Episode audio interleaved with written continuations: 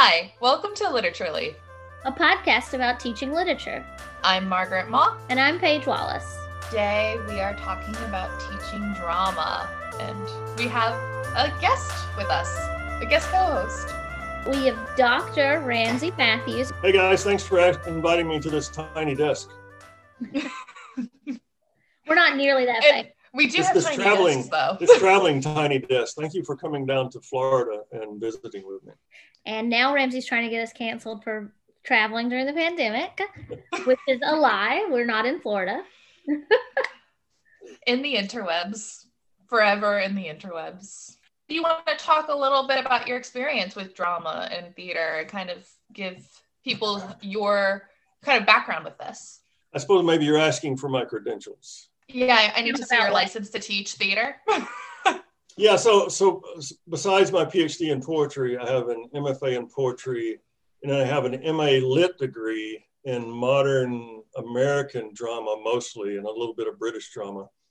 And then back in the day, I took acting classes out in LA, and I did stand-in and stunt work, and a little bit of acting. I've got a few credits on IMDb out in LA, but I wouldn't consider myself an actor.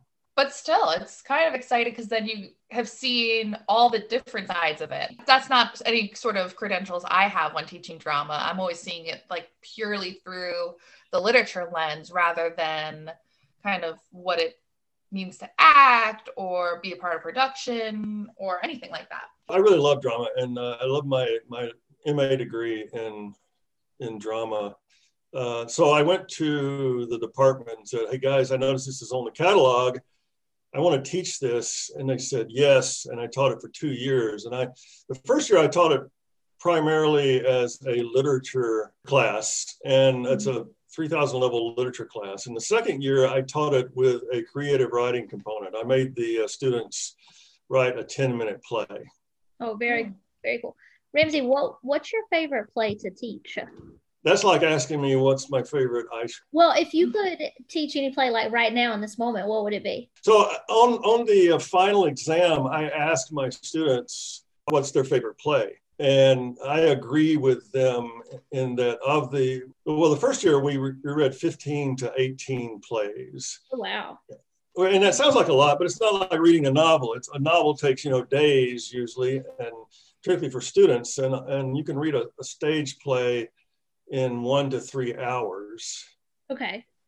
Except for Shakespeare. But modern drama usually can be read in 1 to 3 hours. And most of the students said their two favorite plays were the ones we read were A Streetcar Named Desire and Death of a Salesman. Classics. Yeah. So I don't think you can go wrong with those. And the cool thing about teaching drama from World War II on is that there's a lot of good modern productions that the students can go to and watch them. Oh yeah, so tell us more about that with like adaptations. Do you like work that into your syllabus where they have to watch them? Do you show clips from class? Do you just tell them like, hey, you can also watch the adaptation? Like how does that factor in? Yeah, I'm not sure I would call it an adaptation in the same way that you would talk about the Coen brothers' adaptation of No Country for Old Men, okay, which is similar to the book and different to the book. The thing about a play in screen production or modern production is it pretty much follows word for word the stage production. Okay. So the difference is with the actors. There's it's like Waiting for Godot. If you watch that with Steve Martin and Robin Williams, it's going to be a different production than it is with two other people who aren't comedians. Or you watch Fences with Denzel Washington, and then you watch it with somebody else. So that the difference is not in how there's some difference in how it's played because the actors are different, but the words are the same as written on the page. Do you show clips in class from any of the plays that you assign? Yes, I do. Let me start back at the beginning. How I lay out the class. I divide the group into. Don't you hate it when there's a prime number of students and you know how to divide them equally? Because I divide them into groups of 3 or 4, and then their group members are the go-to when they have questions. We read 15, 19 plays. The first week or two, I primarily talk about reading plays. Reading plays is nobody knows how to read poetry if you don't read poetry on a regular basis. Right. And plays can be the same way, except you can imagine characters in your mind as your favorite characters. I tell them, if you can't find this online in a video, imagine this person is Tom Hanks, and this person is Meryl Streep, and this person is so-and-so, and this person is so-and-so, and they're talking to you off the page. So that's one way to get into. And also in the Norton, I use the second volume of the Norton as my primary text. There's a small section about reading plays. Yeah, I think one of the questions we had for you was about like the skill sets that you try and give them for approaching plays, like what they need to do differently than reading poetry or novels. I think my primary goal was to get them to enjoy reading plays. Okay. And that meant very little theory. Yeah. Sure. And that meant reading plays, and I would have them volunteer, and if they wouldn't volunteer, I would pick on someone to read portions of the play that we were discussing that day. Voluntold. Yeah. And I was thinking. No, go ahead. No, I was thinking before when you said that Shakespeare is particularly hard to read, that I think the only thing that helped me get through like my high school and early Shakespeare classes was that I had a children's Shakespeare book, which turned it all into prose. Yeah. So I could focus on like once we were actually reading the plays themselves, figuring out the form rather than what is happening here. But obviously they don't have the children's version of like modern playwrights and all of that. Well, I don't think that Shakespeare is difficult to read. I think it takes longer because of the 5-act structure than most modern plays are in 2 acts or 3 acts or in one really long act. So I think, and I would tell the students that the play is this many pages. The one play that was probably the most difficult to read, that wasn't the longest one on the page, was Waiting for Godot. Right. Because you just don't know what's going on. And but the cool thing about plays, one of the many cool things is that, and I'm sure none of the students did this, but you have the opportunity to read it twice during the week because it takes so little time. And I think a play is like that. I think you read it the first time to become acclimated to the world, and then you read it the second time to discover what the writer and the characters are doing. So I divided the class into, for the literature, well, I did it really for the other one too, the midterm and a final. And every day before class, I had a pop quiz, which they knew about. And it was 3 questions based on the reading for that day. So, they handed in a piece of paper, and that's how I kept attendance, and also how I asked them to keep up with the reading. And the midterm and the final came from those pop quizzes. Okay. Then there was always one essay question on the midterm, and I think the final maybe had 2. I give you 6, and you picked 2. And then the cool thing about at Florida State University is the theater department is extraordinary. And I would look at the season, and we would always read at least one of the plays that was being performed, because one of the requirements for the class was that the students had to go to 2 theater presentations. This is before COVID, obviously, and write a review of those plays. So they had to write 2 theater reviews. And I had a lot of students from the theater department taking the class. And I also had some BFA actors taking the class, which the actors, their input really helped a lot of the other students as far as acting. Every student had to, at the end of the class, the final day, they would act out a scene from one of the plays. And I told them they had to be off book, which meant they had to memorize it. but I'm not a great memorizer myself, so I didn't blame them if they didn't. Most of them would have a small cheat sheet. The BFA actors would memorize it, you know, and it would be over the top good. I structured the class. And there was also one final critical paper, a short paper, it was a 5-page paper on one of the plays. Ramsey, that sounds like a really good class. Like we had so many questions mapped out that you made me think about more just in talking about the structure of your class. I wanted to ask about, you think you have to read a play twice? I wish they would. Yes. Okay. And so I know they don't. I do. Okay. Yeah. Gotcha. And then the other thing I wanted to ask about was, what kind of things do you talk about with performance with them? So you mentioned that you had actors in your class, and also whether you have acted before. And so what kind of things, or how do you talk about that and the text that's on the page in front of them? I think the first way to introduce them into that is to get them to read in class out loud to everybody else in the class. Right. Everybody's tentative about that. I think they're always surprised at themselves when they do start speaking, and that nobody's judging them because everybody is tentative about it and shy, except for the BFA actors. They're like, they'll stand on their head and say it. So that's the first way into it, and getting them into that routine every class until they start rehearsing their scenes for the final at the end of the class. Well, with performance, Beckett is a good one. Waiting for Godot, I would introduce each writer and tell them what the writer's influences were in the world and also in their personal life. Like with Beckett, he loved physical comedy and he loved cabaret and he loved those kinds of, where you go to a stage and you see people making fun of themselves.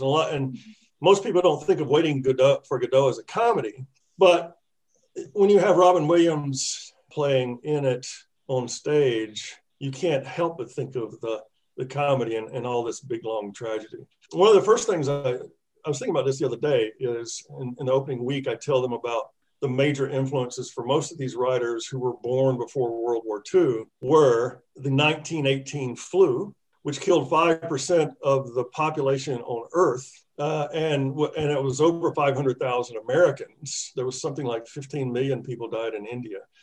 And I thought, well, that'll just never happen here, but we're approaching 500,000 Americans now.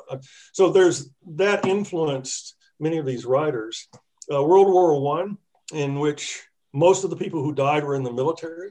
World War II, where most of the people who died were civilians. And then the stock market crash and the Great Depression, how those things influence these plays. For instance, Death of a Salesman, Arthur Miller's father ran I think it was a garment business. It was some kind of clothing business. And he committed suicide by jumping out of a window because of the stock market crash, which there you go. You've got Death of a Salesman.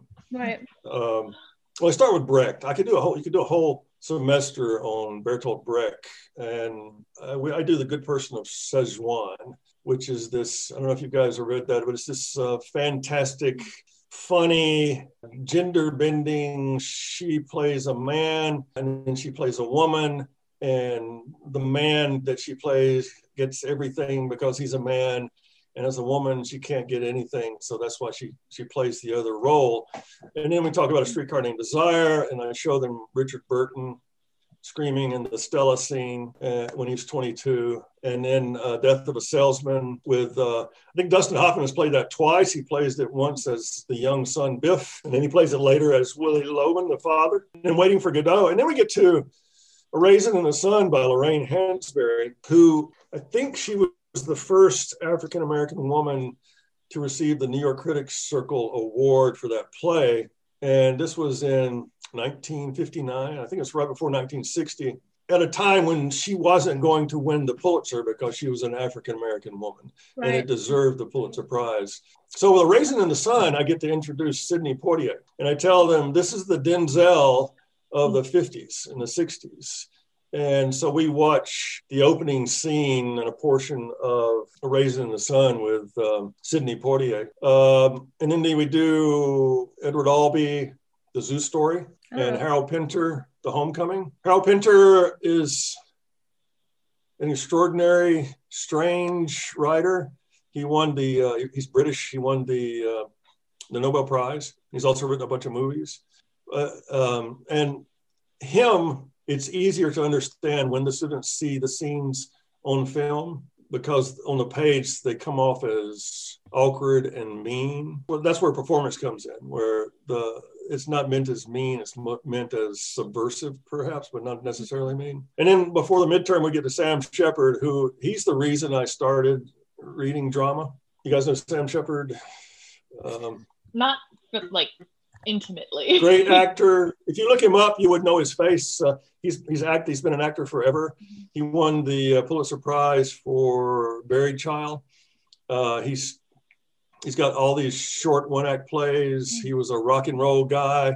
Okay. He played in The Right Stuff, and he's been in just tons of movies.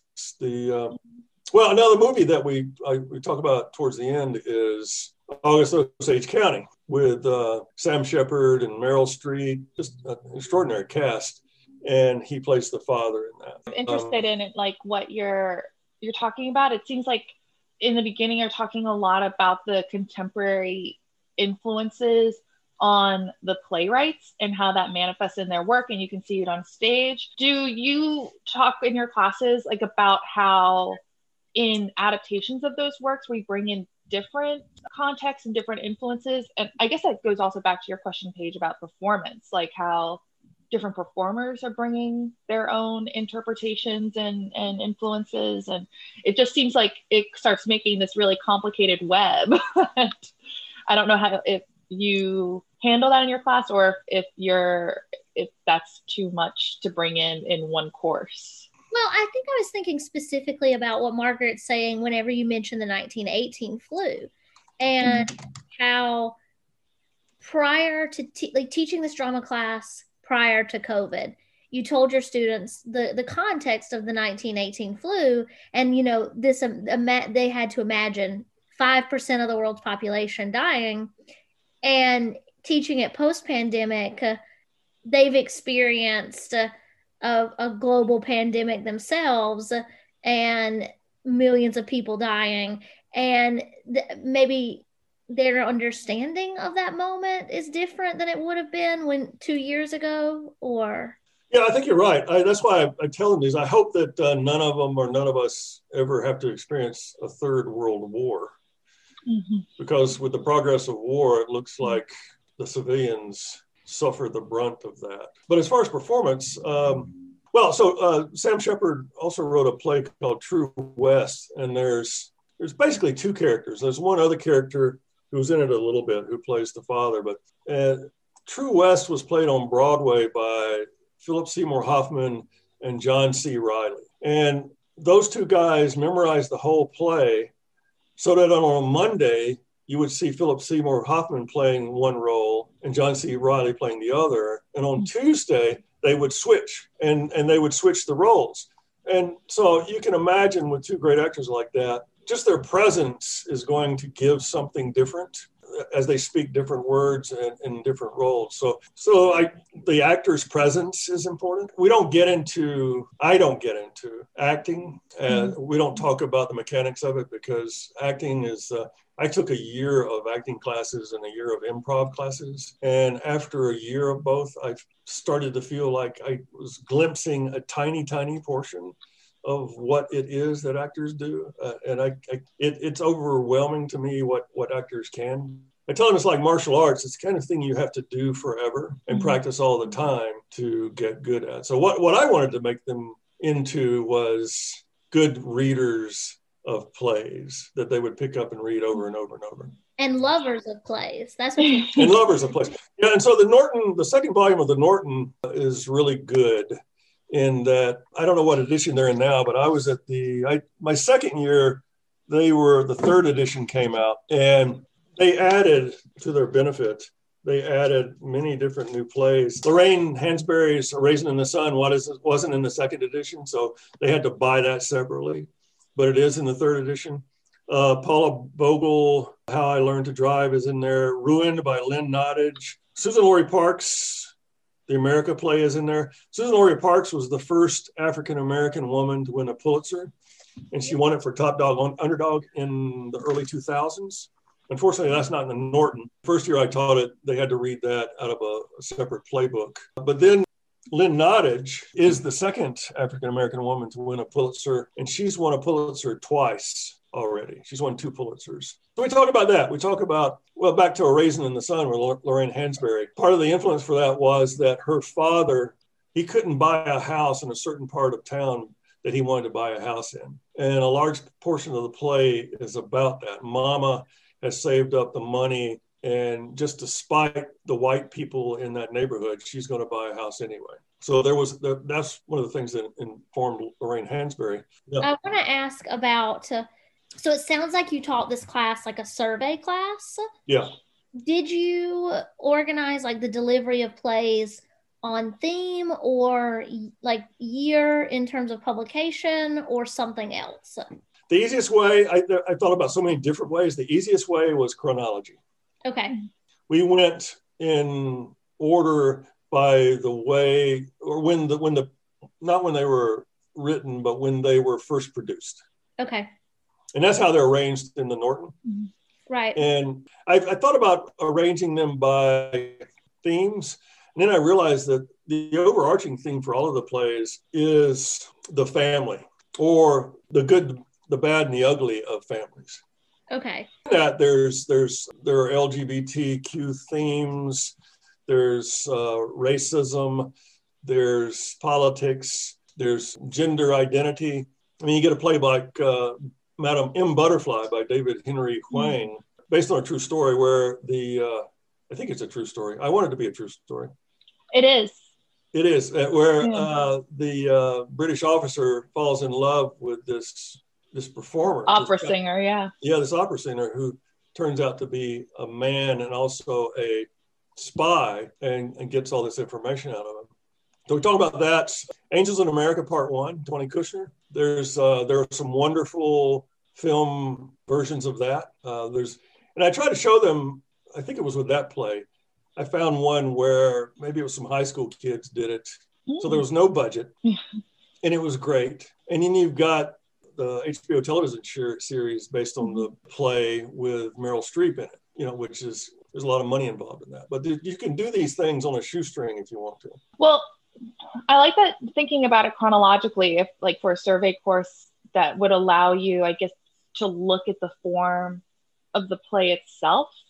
Because I feel like, at least from my experience, it was really easy to think when I was in high school and early undergrad of like drama as this like forgotten art. Like people write movies now, not plays, which is not the case. But seeing kind of it as an evolving art form, that the techniques change, all of that. When you were talking about that chronology and the different themes, one of the things that jumped in my head was I took a theater class when I was in college, and we had, and I think for that class, I saw Look Back in Anger, and learning that it was the first time that there was an ironing board on stage, and it was like considered this shocking event that you would show a woman ironing on stage, and thinking about that, like what's considered appropriate to include in art, what's considered obscene, how that changes. And I feel like the stakes are higher for that in theater than they are novels because of that immediacy of the audience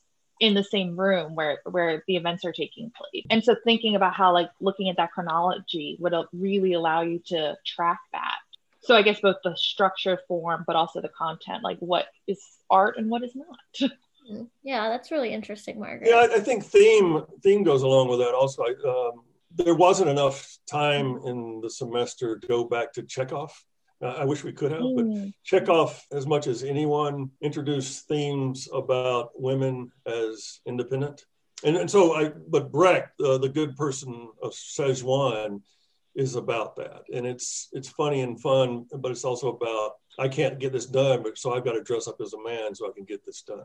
Mm-hmm. Is what she does. Do you feel like there are themes that would be easier, or I don't know if easier is the right term, but more that drama classes would be better suited for exploring than like a traditional literature course? I don't know if that totally makes sense, but my high school English teacher once told us that King Lear was Shakespeare's worst play, but best work. Because he said like the themes that he was doing in that, it was too hard to translate, or the actions rather were too hard to translate onto stage, like the out-vile jelly bits of like pulling out people's eyes and like having someone think they're on a cliff but not be on a cliff. I recently saw a version of King Lear that did it all very well, but it's always stuck with me that like, okay, so you can have a work that's great but makes for bad theater, and you can have something that makes for good theater but maybe not as good of a written work. And so does that mean that theater lends itself more easily to certain themes or issues or whatever, which is a big question. So, and I'm putting you on the spot. I don't know what bad theater means. Yeah. I think... I guess ineffective. Not necessarily bad, but just like, does the intent translate? Or suspension of disbelief? Like, can you still have that same sort of suspension of disbelief? Kind of talking about bad theater, but so that's a perception. And Waiting for Godot, I think it shut down either the first performance or in the first week. There were people were angry, and they had to close the curtain so that the actors didn't get beat up. Yeah. And it's become this... It's more than a cult classic. I mean, it's a piece of modern drama about the existentialist human condition. So the audience isn't always right about theater or movies, I think. But you certainly want to try and cast the best actors that you can for the roles.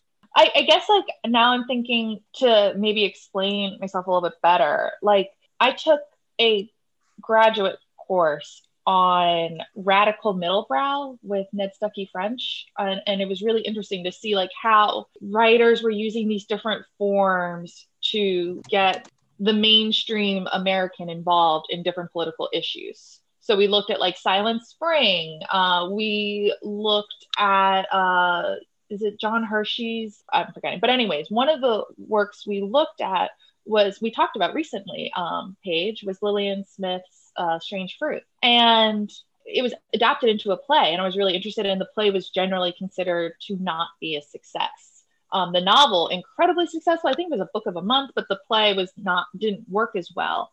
And I've been thinking about it ever since, about like why did the novel seem to work for audiences and the play didn't?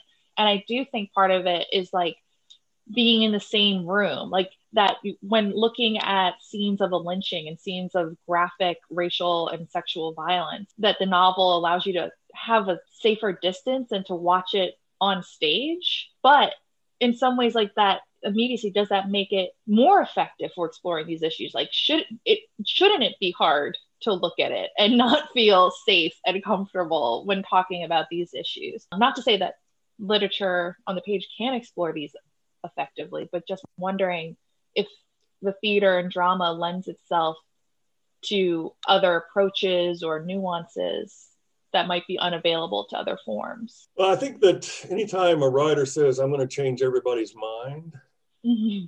they're setting themselves up for failure.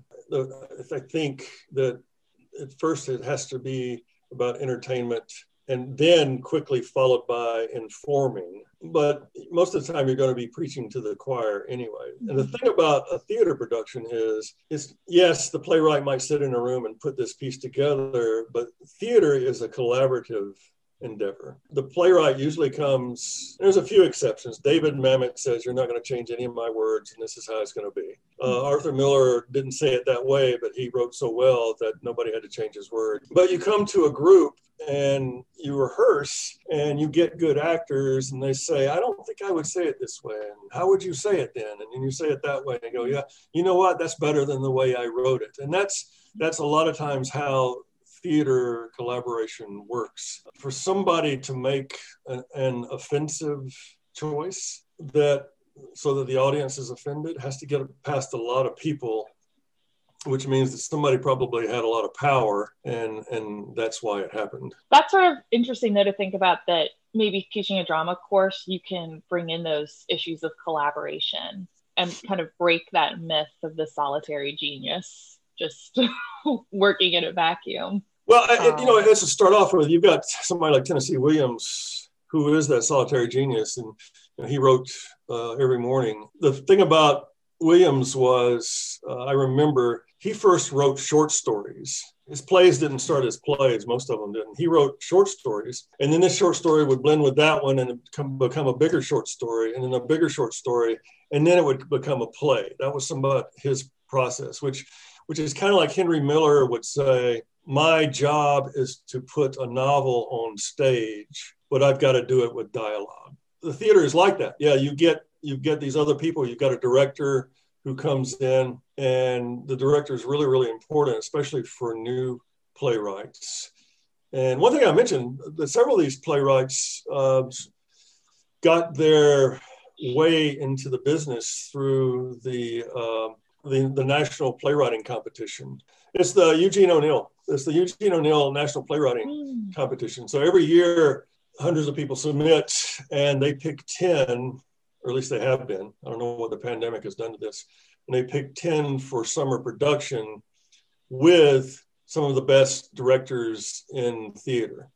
That's how August Wilson made it into his way into theater. Tony Kushner, Angels in America, he made it that way. David Henry Hwang, they were all winners that were first produced at the Eugene O'Neill National Playwriting Competition. And yes, I've entered 2 or 3 times, and no, I haven't gotten a play. Not yet. But I'm going to try again. I have another question. It's a little bit, like it's moving us in a little bit of a different direction. But you've been talking about the drama class that you taught, which was strictly drama, right? Survey sort of style course. So, but I'm imagining, and I could be wrong, that you've taught drama in some of the other classes you've had before as well. Like, so I'm thinking like introduction to literature, if you've taught any drama in that class, or even if you haven't and someone wanted to do that, what kind of recommendations would you give, right? If they wanted to have a unit on drama. Yeah, so I taught an introductory literature class, and it was a composite of genres. I did one of Toni Morrison's novels. We did Ariel by Sylvia Plath, and we also did Top Dog, Underdog by Suzan-Lori Parks. Okay. And I think the reason I wanted to pick that is that there's so much cursing in it. And it's great when you can say some of those lines in your class and it goes, like, guys, it's here on the page. I'm going to repeat this to you right now. And you say it and they're all going, he just said that. There's so much good cursing in it, because you've got these two brothers who are named Booth and Lincoln. And you know it's not going to go well when you got two brothers named Booth and Lincoln. And Lincoln is a Lincoln reenactor at an arcade where people pay to pretend they are John Wilkes Booth, shooting him in the back of the head. Oh my God. And that's his day job. And Booth is a scoundrel. He's a con man. He's a thief. Lincoln is living with him on his couch while he's trying to find an apartment because he needs a place to stay. And it's really, I want him to see that in that introductory literature class, the theater can be fun, especially with the language, that you don't have to hold back. I mean, there's all these things that you want to say in real life, but you can't say them. But you can say them through characters. You know, well, that's the character saying that. That's not me. I would do that in the introductory literature class. I would have that one play. Now, I think you couldn't go wrong with Death of a Salesman. You couldn't go wrong with A Raisin in the Sun. You couldn't go wrong with one of Sam Shepard's plays. I guess I want to ask even more questions. Like, if you were teaching a women in literature class, what play would you teach in that, if you could only teach one play in that class? I'm such a Suzan-Lori Parks fan. I've read everything she's done, so she's just my go-to. But the other ones I teach, Lorraine Hansberry she's such a good writer, and it's significant because 1959, and she got some recognition, but she deserves so much more recognition. So historically, it's important. And I also teach Caryl Churchill.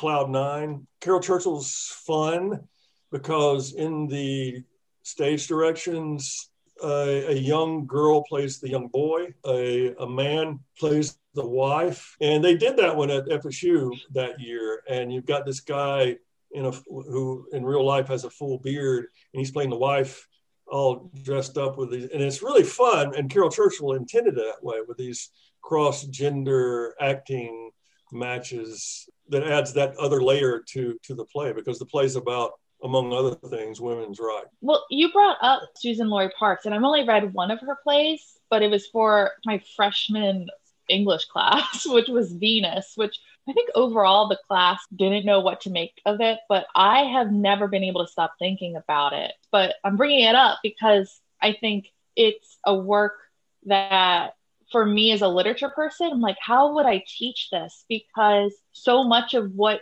it does seems to be part of the page. Like, I don't know if you've read it, but the scenes count down backwards rather than, so instead of like scene one, scene two, scene three, it's 5, 4, 3, 2, 1, like counting down towards the end. I'm like, well, how do you translate that to the stage? And like, how would I talk to my students about these like choices she's making in the writing that wouldn't be seen? I don't know if that totally makes sense. That's why with a play that's strange, like a Caryl Churchill play or even a couple of others of Suzan-Lori Parks, I think the best way into them is in-class reading, because that's the way that actors are going to start. They're going to start memorizing their lines, but they're also going to be these informal readings where they're reading them to each other and getting a feel for what the play is about. So I think the first way in is reading them with somebody else. The decisions for the stage, they come over a period of time. There are actors' choices, there are directors' choices,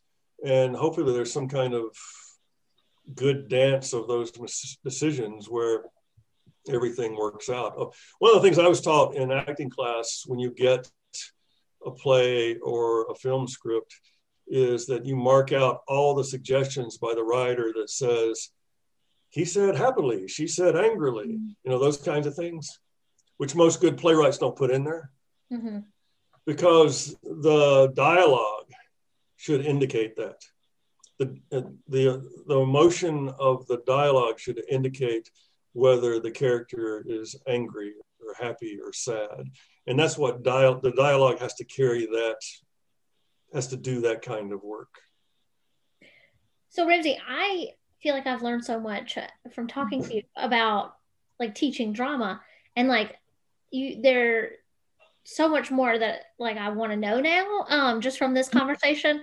But I wanted to kind of pin you down a little bit to ask like, what advice or like resources, like if you had a go-to for like graduate students or early career professionals who don't have your kind of extensive background in understanding drama and the ins and outs of it, but still want to incorporate a play into their course, like Introduction to Literature. Like you've given us some recs for plays to include, but do you have any like, I would go to this website to learn something, or this is the textbook I would use, or like, how would you get started, right? In terms of trying to start incorporating drama in your teaching? Yeah, I think if you're going to teach modern drama, the best resource is the second volume of the Norton Anthology of Drama. Okay. It's there's that section that talks about how to read a play, but there's a long introductory section about the history of modern drama and all the people involved in that. And then before every play, there is a bio of the playwright and also of the politics and what the playwright was dealing with at the time that might be a part of the play. So I think the Norton Anthology of Drama second volume is the first way in. And hopefully you can get that in your department or somewhere and you don't have to buy it. Then there are a lot of good websites. The American Theater Magazine is a good website. They stay up on what is happening today as far as the business of theater, which is very tough right now with the pandemic, and who's making what kinds of decisions as far as artistic directors and what plays are going to be on the next season. And how are they going to do them through virtual performances and all of that kinds of stuff. I did want to say one thing before I forget about this, about the business of theater. Yeah. And I point this out to my students because I want them to not think that these are, well, most actors don't make a lot of money, but there can be a lot of money in theater, especially Broadway. Broadway costs tens of thousands of dollars a week to produce, but there's also a lot of money that can be made in it. The Arthur Miller, do you guys know who Arthur Miller's third wife was? No. Marilyn Monroe. Marilyn Monroe.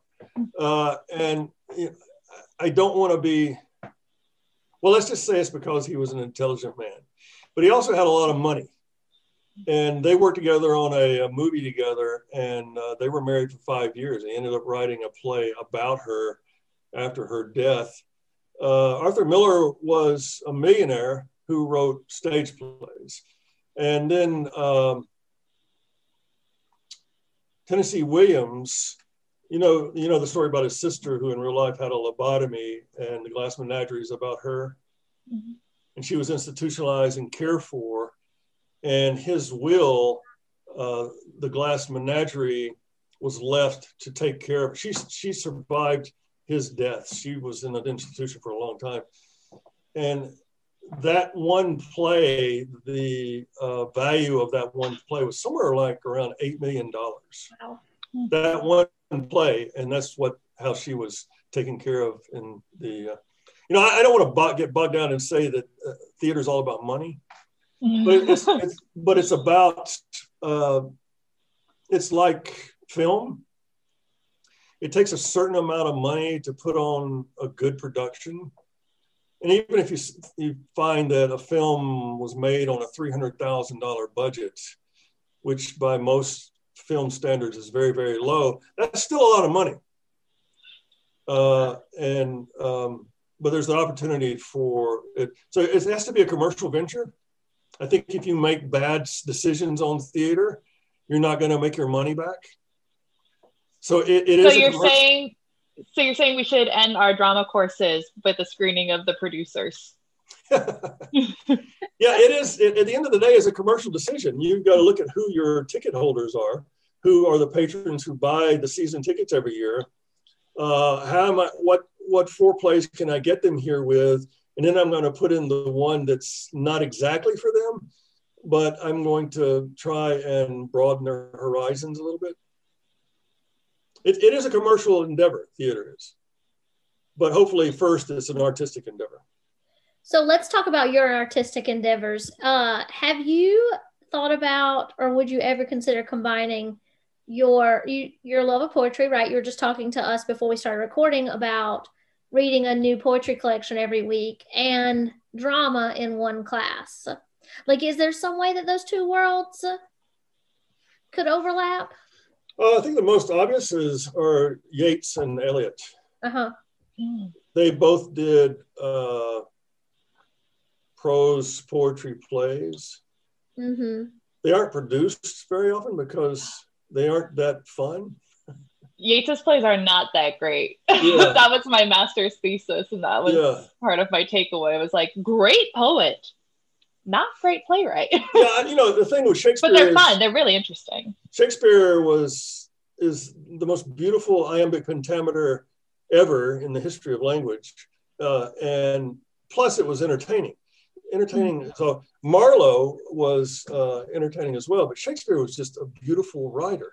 He could put more in one line with that form of iambic pentameter than anyone. I don't know of any good prose poetry plays. I guess I also was wondering about how you could teach a class, like a themed class, like family, right? Like you said, a lot of your plays that you chose for your drama class had this overarching theme of family, and would it be valuable, or could it be valuable to look at family in plays and poetry? Is there some way to pair some of those things together, even if they're different authors or creators? I don't know. It's something to think about. Yeah, it would come back to Yeats and Eliot for me, I suppose. And both of them were more entertaining with their poetry. Yeah. So, Margaret, do you have any questions for Ramsey? No, now I'm just thinking, Ramsey, you really have me thinking about Hollywood and theater and all the pairings you could do with that, with like the Tennessee Williams films, because we've talked with you not being recorded before about censorship and how that affects different publications. And I was thinking about Tennessee Williams, how when his plays were turned into movies, they had to change so much. Yeah. And just thinking about that with like Faulkner and other playwrights who kind of turned to Hollywood to make some more money. And it's just got my brain going, but it's not generating a question. Well, the same thing happened for Lorraine. Lorraine Hansberry, her play, when it went to film, they had to cut out the censors that were still around at that time, cut out parts of the script that they thought would have made the white people nervous and look bad, which they were. They were the bad guy. And the film was hugely successful, primarily because of a white audience. And it made a lot of money. The only one that I can think of that never allows anything to be changed, and I mentioned this a while ago, is David Mamet. And part of that is that he produces and directs them himself, which is about the only way you can get complete power. Glengarry Glen Ross was a stage play of his that was successful, and then it was made into a movie. And this is the thing that when you move from stage to movie, there's a trick to making it feel like you're not on a stage the entire movie, so that the audience gets bored. And he walks a fine line with the movie and pulls it off. I've seen some productions that don't pull it off, but the Al Pacino was in that movie, Alec Baldwin, Jack Lemmon, Kevin Spacey. Every top male actor, white actor at the time was in the movie. And it was word for word what David Mamet put on the page. So I think you got to have producer power and director power when you're moving to film if you're going to get what you want, if you're going to do it yourself. And so, not to put you too much on the spot, but yes, to put you on the spot, Ramsey, what would your dream course be if you could just think about everything you learned teaching drama before and do whatever you wanted, no holds barred, for your dream course in drama? What would it be? It would be a 2-semester course. Okay. Yeah, the first semester I do it like I did the last time, and where we read 14 or 15 plays, and they were required to write and perform. Well, they didn't perform, but write a 10-minute play. Okay. So that was the second semester would be fewer plays, maybe 4 or 5 or 6 plays, and it would be a writing class where they wrote a one-act play, say 40 pages or 50 pages. That sounds amazing. That would be awesome. Well, get me that job, and I'll I know, like for an honors college, that would be wonderful. Like interdisciplinary, you could pitch it as like a history English sort of. Well, you need to get that position so I can pitch that to you, and you can hire me to do it. I mean, we can dream, right? That's the whole point of a dream course. Yeah. Dream day. Yes. Ramsey, thank you so much for coming. This was great. Thank you for inviting me to your tiny, tiny desk. Yes, you're welcome. You're welcome. Okay. So we hope you are able to leave the interweb safely today on to go back to Florida. And not a play, but lots of film adaptations. So maybe there's some connection there. But this season, semester of Literaturely, we are ending with a book club discussing the approaches to teaching Atwood's The Handmaid's Tale and other works. It's edited by Sharon R. Wilson, Thomas B. Friedman, and Shannon Hengen. And it's just all about how to teach the different works of Atwood, what approaches you can take,